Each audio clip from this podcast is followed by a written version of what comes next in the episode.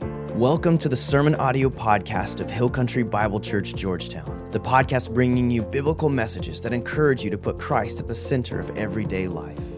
We're here to help you engage in the local church and to invite you into a life that matters through Jesus. If you have any questions about your next step, visit us online at hillcountry.life. And now for today's message. Well, good morning. I want to welcome everybody here in the room, everybody watching online as well. You know, I'm really jazzed about what we're doing over the next few weeks because we're launching into this new series called Next Gen. And it's really centered around highlighting and celebrating the next generation of leaders in the church of Jesus Christ. Now, specifically, you're going to hear from three young men in our church. They're all around 30 years of age, and they've each dedicated their lives to full time vocational ministry. Now, you're going to recognize these guys. They've been around here. They've been doing ministry here in the church in various uh, parts of ministry, whether it's worship, children, youth, missions, and so forth. But now they are all three full time ordained ministers of the gospel of Jesus Christ. Okay, no longer just directors of ministry. The elders have officially affirmed them as pastors. And that is a big, big deal that we're excited about. Yeah, we can get a round of applause for that. Now, this series is going to be important for, for several reasons. First of all, it shows that we at Hill Country Bible Church are committed to the church of the future. Like, what is the church going to be like in 20, 40, 60 years down the line, right? And because of that, you know, these men, if they're any indication of where we're going, I would say our future is bright, people. And you're going to hear from each of them over the next few weeks because they're going to share with you sort of their story, their calling, and their passion for ministry. And they're also going to issue a challenge to you based on a favorite passage of scripture that has spoken to them personally in their own lives. Now, a second reason I'm stoked about this is because a big part of my role as senior pastor here and the other more seasoned pastors on staff is to invest in the next generation of church leadership. Okay, that's very, very important. Now, don't get me wrong, I've still got plenty of gas in the tank, plenty of life left in me. Okay, I'm just 36, 37. 45? Would you go for that? Right, you're not allowed to laugh at the next number. I'll be really offended. Okay, I'm 57. Yeah, that's that's okay. You know, and I actually say your 50s and 60s; those are kind of prime years for being a senior pastor. But you know what? It's never too early to invest in the future of leadership in the church. And we truly believe that because if the Lord should tarry, we want the church of Jesus Christ to be strong 30 years from now, 50 years from now, 70 years from now. And it's been said your greatest accomplishments in life are not what you do personally, but rather the legacy you leave behind. And I got to tell you, as much as I enjoy doing ministry personally, I have found such incredible satisfaction in building into these younger guys who are going to be carrying the baton into the future. Okay, so that's super important for me. And I'm committed to invest more and more of my time in the spiritual, biblical, theological development of the next generation of leaders. I ran across this quote that I love by Leonard Sweet. He said, What you do is your history, what you set in motion is your legacy.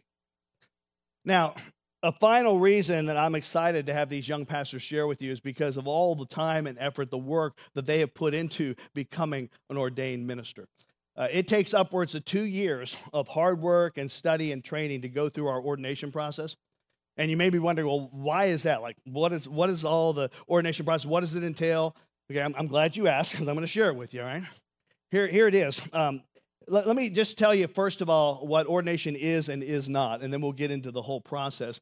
First of all, ordination does not mean that these guys are going anywhere. Okay, sometimes people think, oh, well, somebody comes into a church, they go through this process, they get trained, and then they go out and they take their own church, they become a senior pastor. Right, not at all. In fact, only one of these three individuals has aspirations in the future toward being a senior pastor. And if you look just in our country and overall, most pastors are not senior pastors of church. Okay, and so these guys, they're firmly entrenched in what they're doing here. They're excited about doing ministry here, whether it's worship, children, youth, missions, etc.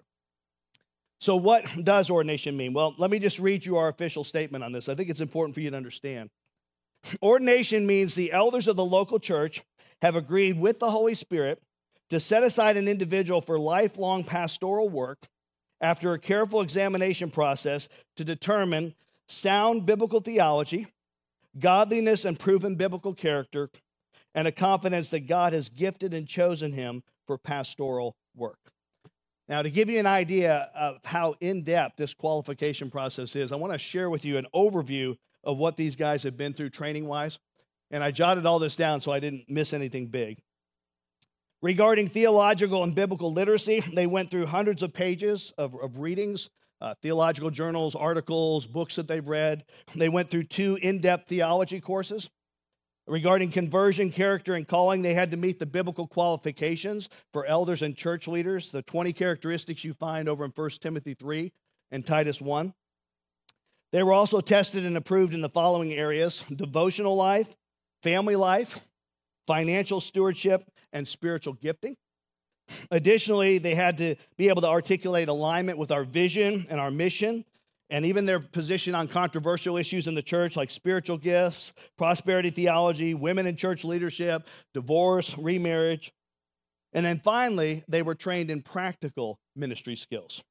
This includes leadership, evangelism, discipleship, teaching, preaching, counseling, hospital visitation, missions, communion, baptisms, weddings, and funerals. Whew, right?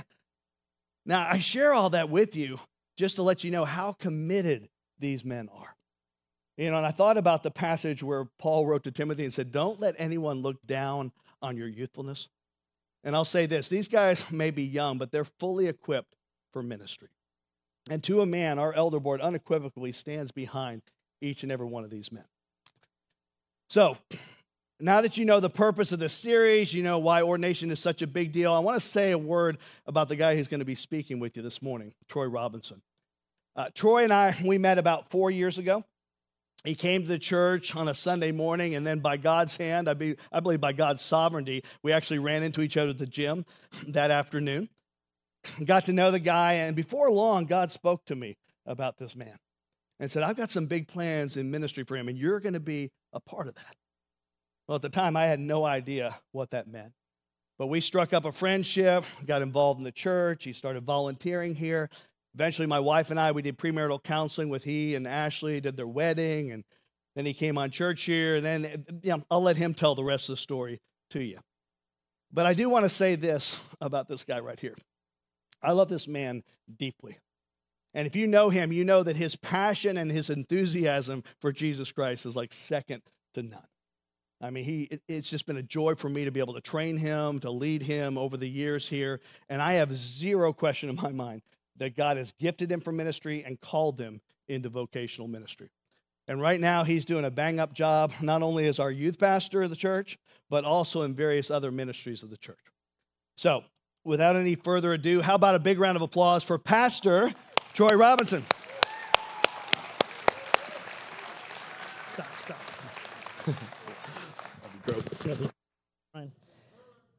yes, sir. All right, y'all. Um, I don't know how I how I top that, um, but I, I, do. Before I even start um, going into my sermon day, I, I have to thank God first and foremost. Y'all, without Him, I literally would not be here. In January of this year, I talked about how I almost I almost died.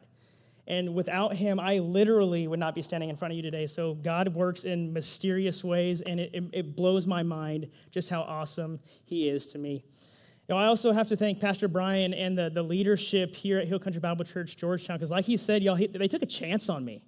You know, my, my, my now wife, girlfriend at the time, we, we came here on a Sunday morning and we saw the God Box presentation. And he said, when you, when you put an index card in there, if you take it out, you're taking it away from God. You want to do that? And I said, no. I don't. I don't want to do that. And so we, we got that. And then, y'all, I went to the gym and Brian was in mid bench press. And I said, That's the senior pastor. I have to go talk to him. And so I did, and I, and I told him, hey, Pastor Brian, my name's Troy, my girlfriend at the time, uh, we, we're, going, we're going to your church, and, and I'm in the, the Master's Divinity program at Liberty University, and, and I, I want to I wanna be a part of the church just to volunteer.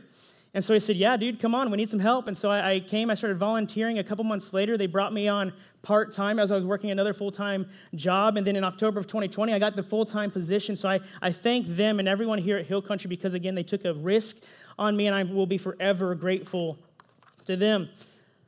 So a couple weeks ago, Pastor Brian, in, in, passing, kind of said, "Hey Troy, what's your what's your life verse, or what's your life scripture that speaks into your life?" And before I even before I even thought, I went, "This is my life scripture." And he said, "All right, cool. In a couple weeks, you're preaching on it, so good luck."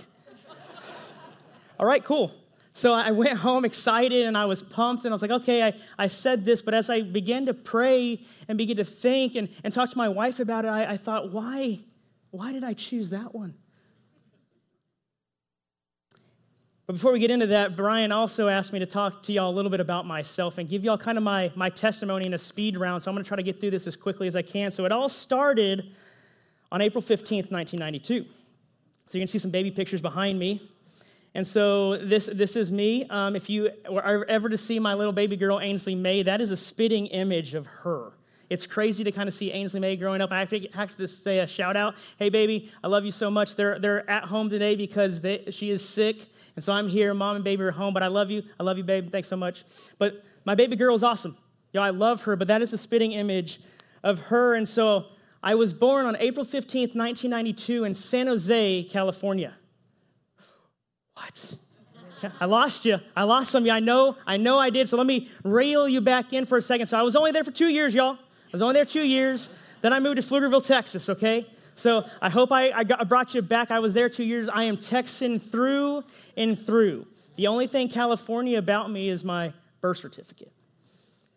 So I have to say that I had a really awesome childhood, y'all. I, I grew up in church. I, I, went to a Lutheran church for a very long time, and for, you know, when I was knee high to a grasshopper, I was there. I was there in the day school. I went to to uh, kids church. I went to the VBSs when my mom and dad were tearing up and setting down, or setting up and tearing down for activities. I was there running around the parish hall. I did the the potlucks. You name it. If the church had it, I was there. And I grew up in church was a huge part of my upbringing.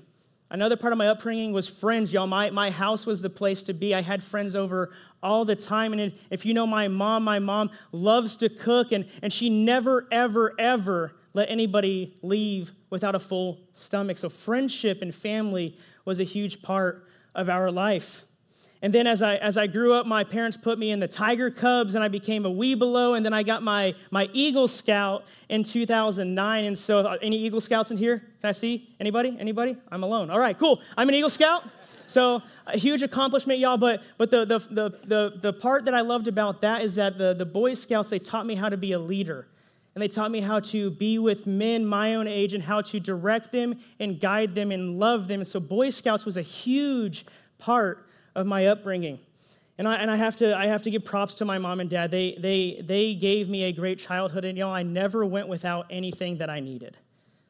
There are obviously things that I wanted that I didn't get right, but everything that I needed, my parents gave me. So I'm, so I'm blessed in that. You're now going to see a couple more pictures of young Troy. So there's young, young Troy. And so the goofy one, right? You know, there's some students in here. I was throwing up fours way before y'all were, if you see the, the picture up there. So I was throwing that up a long time ago. But I was the goofy one. I was the outgoing one. I was what people called the life of the party. And I'm blessed because God gave me that personality. It's not my own doing. But I am number three out of four. I have an older sister, an older brother, myself, and then my younger sister. I have two nieces. I also have two stepsisters and a stepbrother. So my family is a little bit blended as well. So, like I said, I'm the one that was outgoing. I was the, the life of the party. I am that weird guy, y'all, that will walk up to you if you're alone and say, Hello, I'm Troy, how are you? So, if you're here alone at church, don't be surprised if I walk up to you and start talking to you because I want you to feel welcomed. I want you to feel loved. I want you to feel included. And that's what I try to do in our youth group. So, moved to Pflugerville when I was two, and then in seventh grade, my life kind of took a little bit of a turn for, for the good. And, and it, that was during the time when uh, the, the, the, stock mar- the stock market was starting to crash, and my dad lost his job. And so he moved to Washington State, and he became the executive director at a boys' ranch. And so this boys' ranch was called Jubilee Youth Ranch, and this was for at risk youth. So, young men from 12 to 17 came there who were in gangs, who committed crimes, who were caught drinking, or who were just misfits. And so the parents had the opportunity to, to send them to Jubilee Youth Ranch to kind of get their life back on track. And when I moved there, I was 12 years old. So I, I was right with them. I was in their dorms with them. I was playing video games with them. I was playing basketball. I was playing catch. Y'all, I was the team manager of their football team because I couldn't play with them because I didn't go to school with them. But y'all, we lived right on campus in the middle of this beautiful apple orchard. And so for those two and a half years that I was there, I got to minister to them. During that time, I had no idea I was ministering to them and showing Christ's love, but that's what I was able to do at 12 to 15 years old. And by, by the time two and a half years came, my family was ready to get back to Texas. Like I said, we were Texan through and through. So we moved back to Texas my sophomore year of high school. And you're going to see some high school pictures of Troy. And so if you, if you see that picture, I'm getting my head shaved into what is a mohawk. And, and that is my old youth pastor.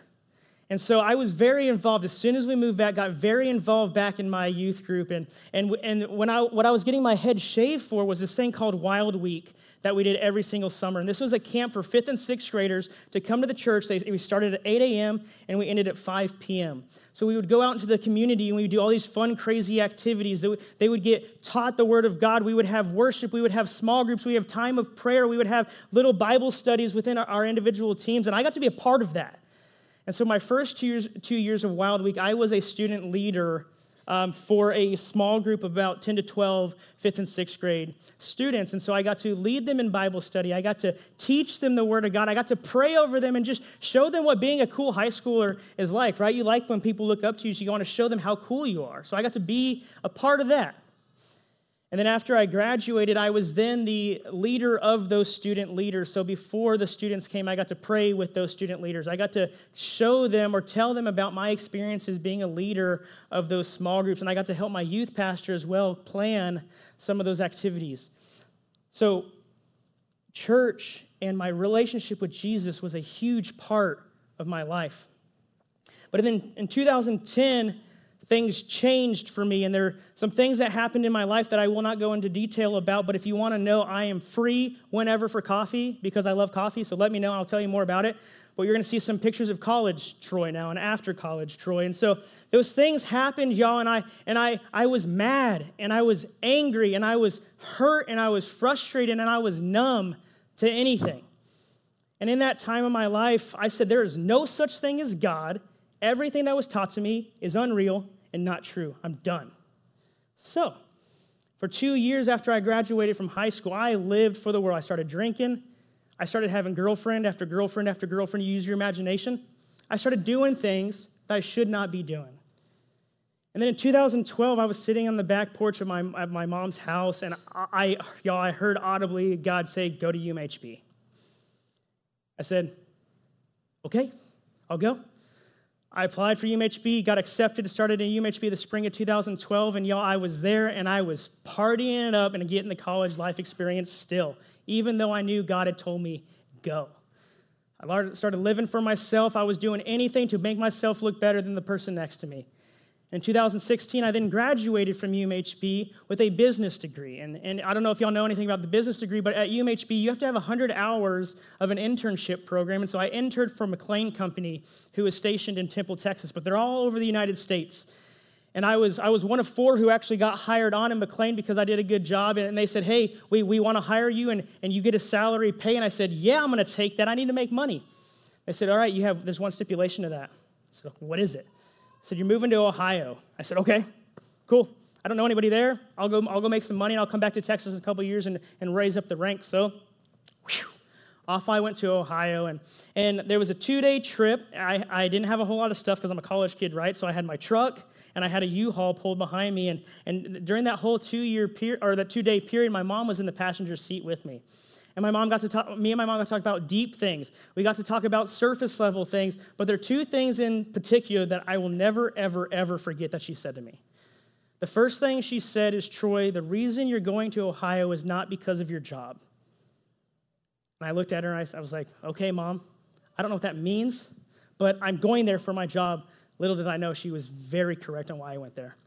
The second thing she said is as soon as she got out of my truck to get on the airplane to fly back to Texas, she said, Troy, get your butt in church. And I did.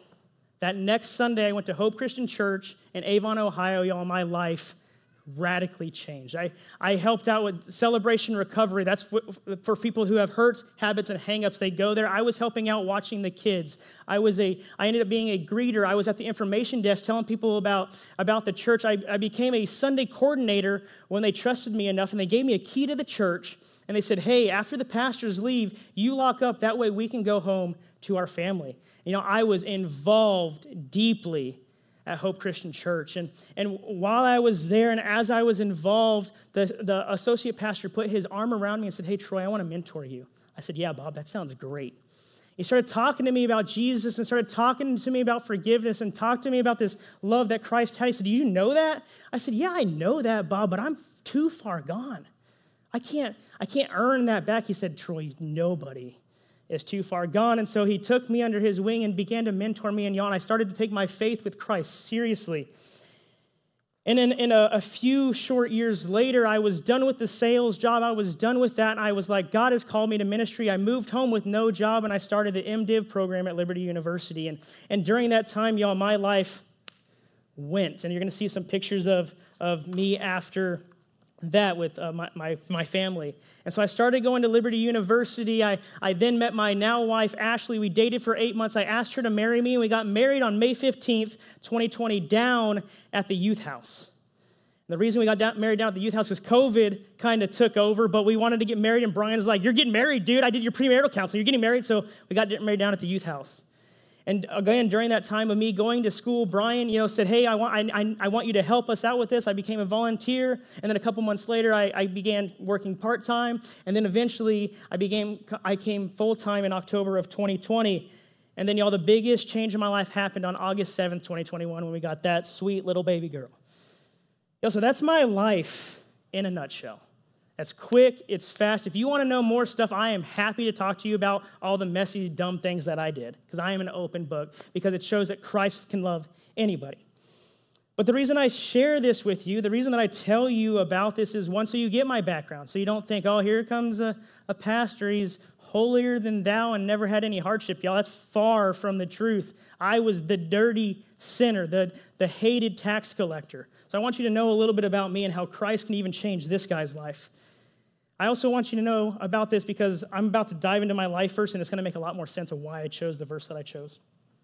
During all of those times, all the, the, the good of following Christ and the, the defiant times of leaving Christ, what I did not realize is that Christ never left me. In the good, in the bad, and in the ugly. So, which we're going to be talking about today, y'all. It's going to be awesome. So, back to that dilemma. Why did I just give Brian this life verse? Why? I could have chosen any, y'all, from Genesis to Revelation, there's a whole bunch of good stuff. And I chose one section. What was I thinking? I could have shared with y'all Philippians 4:13. I can do all this through him who gives me strength. Y'all, this is written by Paul in prison, and, and I hung out at Jubilee Youth Ranch with kids who were in jail. There is no love, there is no hope, there is no mercy, grace, or kindness there. But Paul was there and he wrote about he can do anything through Christ. And I can motivate the congregation by saying, if you're going through stuff, lean on Him because He gives you strength. That would have been a good sermon. I didn't choose it though. I could have talked about Joshua 1 9, and he's, he's got a little bit more. He was leading a whole lot more people, but I can, I can feel him because, y'all, I'm nervous to be a youth pastor. It's a little bit intimidating, but I read this Joshua 1 9, have I not commanded you? Be strong and courageous. Do not be afraid, do not be discouraged, for the Lord your God will be with you wherever you go. What? This is Joshua. He had just taken over from Moses because Moses had passed away and he's leading the Israelites into the promised land. And Joshua is scared. Yeah, I would be too. But I could, I could have said, man, I, am challenging you with this. Even though there are things that you cannot handle, God has got you. Y'all, and that would have preached.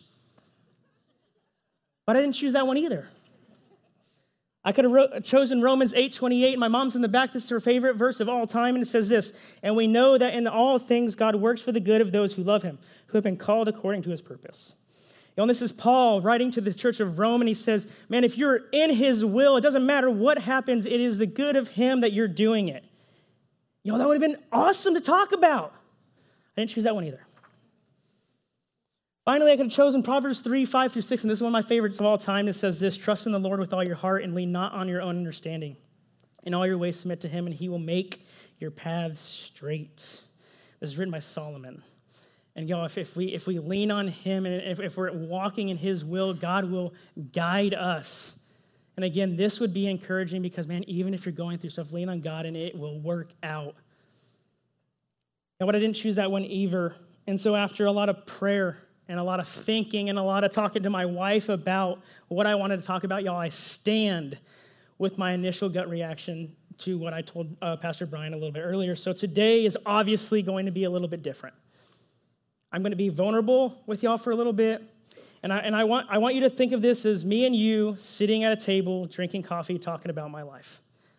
Because we've either been in this situation or some of us in this room are in this situation. So, my, my life scripture is Luke 15, verses 1 through 7. It says this Now, the tax collectors and sinners were all gathering around to hear Jesus. But the Pharisees and the teachers of the law muttered, This man welcomes sinners and eats with them. Then Jesus told them this parable Suppose one of you has a hundred sheep and loses one of them. Doesn't he leave the 99 in the open country and go after the lost sheep until he finds it? And when he finds it, he joyfully puts it on his shoulders and goes home. And then he calls his friends and neighbors together and says, Rejoice with me, I've found my lost sheep. I tell you that in the same way, there will be more rejoicing in heaven over one sinner who repents than over 99 righteous persons who do not need to repent. So, how many of us have heard this parable? Raise your hands. About 99%. eh? Eh? Yeah, so about most of us, most of us have heard this parable before, right? But today I want to make it a little more personal. I want, I want to throw my story into this, and, I, and by the end, I hope I can show you just how committed Christ is to us. So we're going to dive in a little bit deeper. So in Luke 15, 1 and 2, it says this Now the tax collectors and sinners were all gathering around to hear Jesus. But the Pharisees and the teachers of the law muttered, This man welcomes sinners and he eats with them.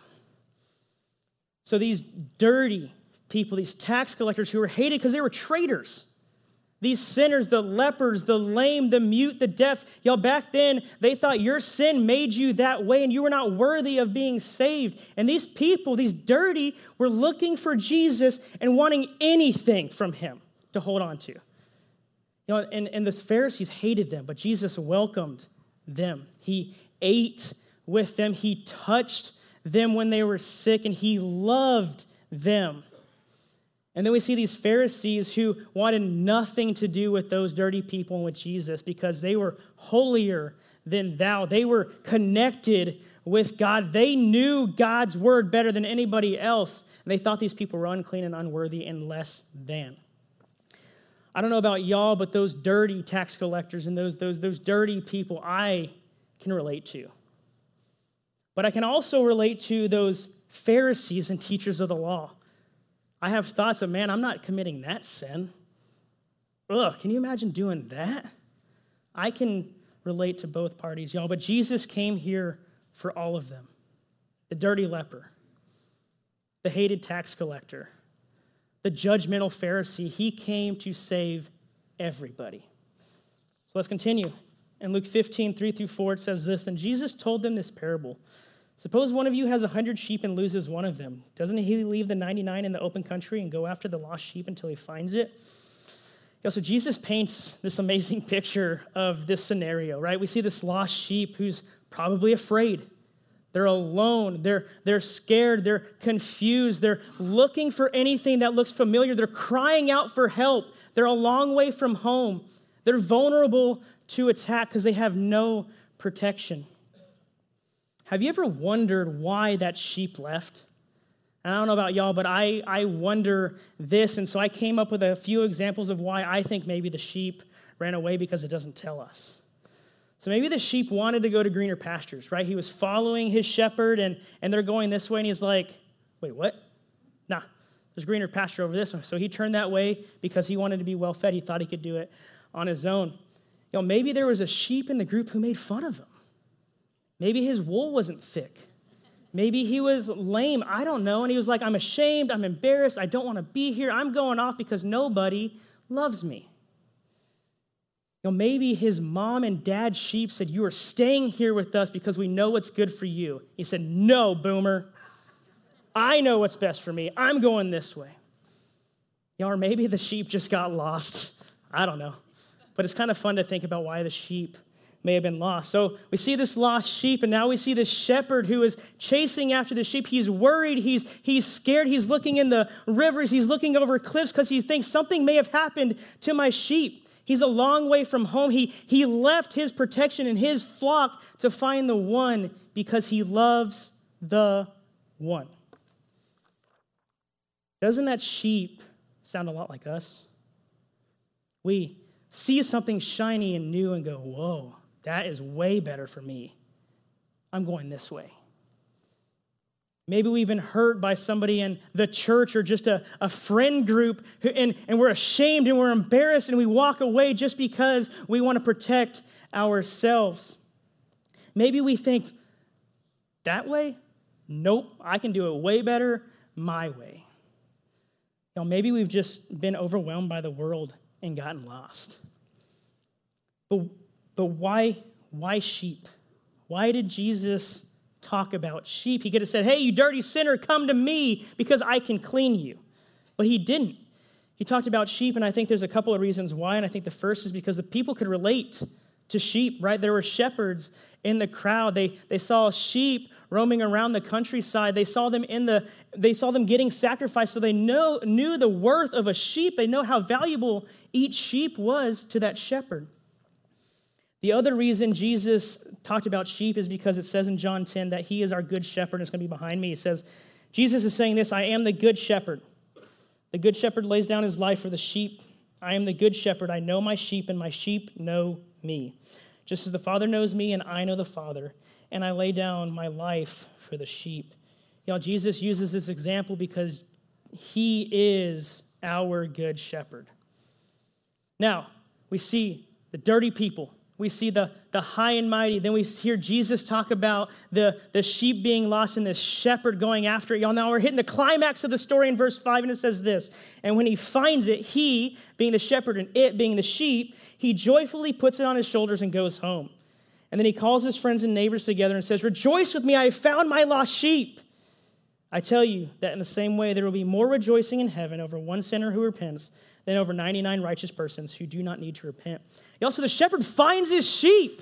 There's victory. The, sh- the sheep is safe. He bends down, picks up the sheep, puts it over his shoulders because he is never, ever, ever letting him go. Then he walks home, calls his friends, calls his family, calls his neighbors, calls anybody who will listen to him to come and celebrate because that lost sheep is found. Y'all, this is huge. He had a hundred sheep. He lost one. Y'all, that's 1%. That is a rounding error, right? But he went after the one in the shepherd's eyes, y'all, in Jesus' eyes. Every sheep is, is valuable. So, church family, this is every person's story in this room, not just mine. We have all been the one. And right now, we are either in the 99 we're celebrating with Jesus. We're walking with Jesus. We believe in Jesus for salvation, or we are the one and we have walked away, or we never believed in Jesus. We are 99 or we are the one. When you put your faith in Jesus, your story ends and then begins with Jesus holding on to you and never letting go. We may stray at times, y'all, but that's why the shepherd's got the staff to pull us back. So, in the end, Luke 15, 1 through 7 is my perfect life scripture. Y'all didn't get to see it, but you see it on your handouts. I titled my sermon, I Once Was Lost. Y'all, I strayed for many years. I chased earthly things, I chased earthly pleasures, but Jesus never, ever, ever gave up on me. Y'all, this section of scripture is my testimony. It shows my fickle heart. It's, but it shows the love, the grace, the mercy, and the truth that Jesus Christ has for me. So today, if you're part of the 99, how does that feel? If you're part of the 99, how does that feel? Yeah, right? It feels good, right? Being part of the 99 feels good. We have our good shepherd. He has saved us. He's wrapped us over his shoulders and he is with us. We have a relationship with him. It should feel, the roof should have blown off this building, y'all. It's awesome. At home, I hope your roof blew off too. But he knows y'all. right? Jesus knows you. He is our good shepherd. And I find that you, I, I hope and I pray that you find peace being part of the 99. But today, if you're part of the one at home too, if you're part of the one, I'm speaking to you. Jesus is seeking after you. He loves you. He's worried about you. He's seeking after you. Y'all, and he cannot wait to rejoice with you when you come home. And I know what it's like to be lost angry, hurt, confused, mad at God. You fill in the blank of all those bad words. I know what that's like. So I want to I want to end with this that God called me to ministry many many years ago. My mom said since I was like this high you were going to go into ministry and I fought it from there to here. I fought it for many many years. I, I went off did my own thing. I, I drank earthly pleasures whatever you name it. I, I did it. I fought that calling for years, y'all, but that whole time Jesus was seeking after me. And four years ago, I listened and I moved back to Texas to start it. He's been seeking after me my entire life, y'all, and I, and I knew him and I loved him, but I went off to greener pastures. Y'all, my testimony is messy. I'm the dirty leper, the hated tax collector, I'm the Pharisee, I'm the teacher of the law. Y'all, but Christ took that dirty, nasty story that I had that I created myself and he turned it into a beautiful, beautiful testimony. So that's your story today. You're lost and you do not know if you'll ever be found. I want you to email me literally as soon as you leave, troy r at hillcountry.life, because I want to talk to you. I want you to know, you that are the one, God has never, ever left you. He's ready for you to come home. He will not judge you, and He is not ashamed of you. He just wants you. Y'all, I once was lost, but now I'm found. Let's pray. Thank you. Dear Lord, Heavenly Father, uh, just thank you for today, Lord, and, and thank you for seeking after us. Lord, we are so unworthy. We are, we are sheep, Lord, and we, and we wander off, but you love us so much that you, you chase after us and you never leave our side no matter what we do, Lord. I'm so grateful for that. Lord, I want to pray first for the, for the people who identify with the 99 sheep. Lord, I, I, I rejoice with them and, I, and, I, and I'm happy for them, and I, and I pray that they seek you in everything that they do, Lord. But I, I want to lift up the one to you right now, the, the person in this room or online who may be struggling or may feel unworthy or ashamed, Lord. You love them no matter. You, Lord, you came to die for the, the, the righteous, but you also came to die for the unrighteous as well, Lord. So I pray for that one that they can, they can you know, have the courage to come and talk to me or, or somebody that they know that loves Christ and can begin that, that, um, that, that, that turn to back to you. Lord, I, I, pray for this congregation today that they can get home safely and they can have a good time. Lord, I pray over them uh, when Thanksgiving comes, they can have a lot of fun with their family. Lord, I'm just so grateful for you and everything that you do for us. Lord, it's your name I pray. Amen. All right, y'all. Y'all go out and have a great week.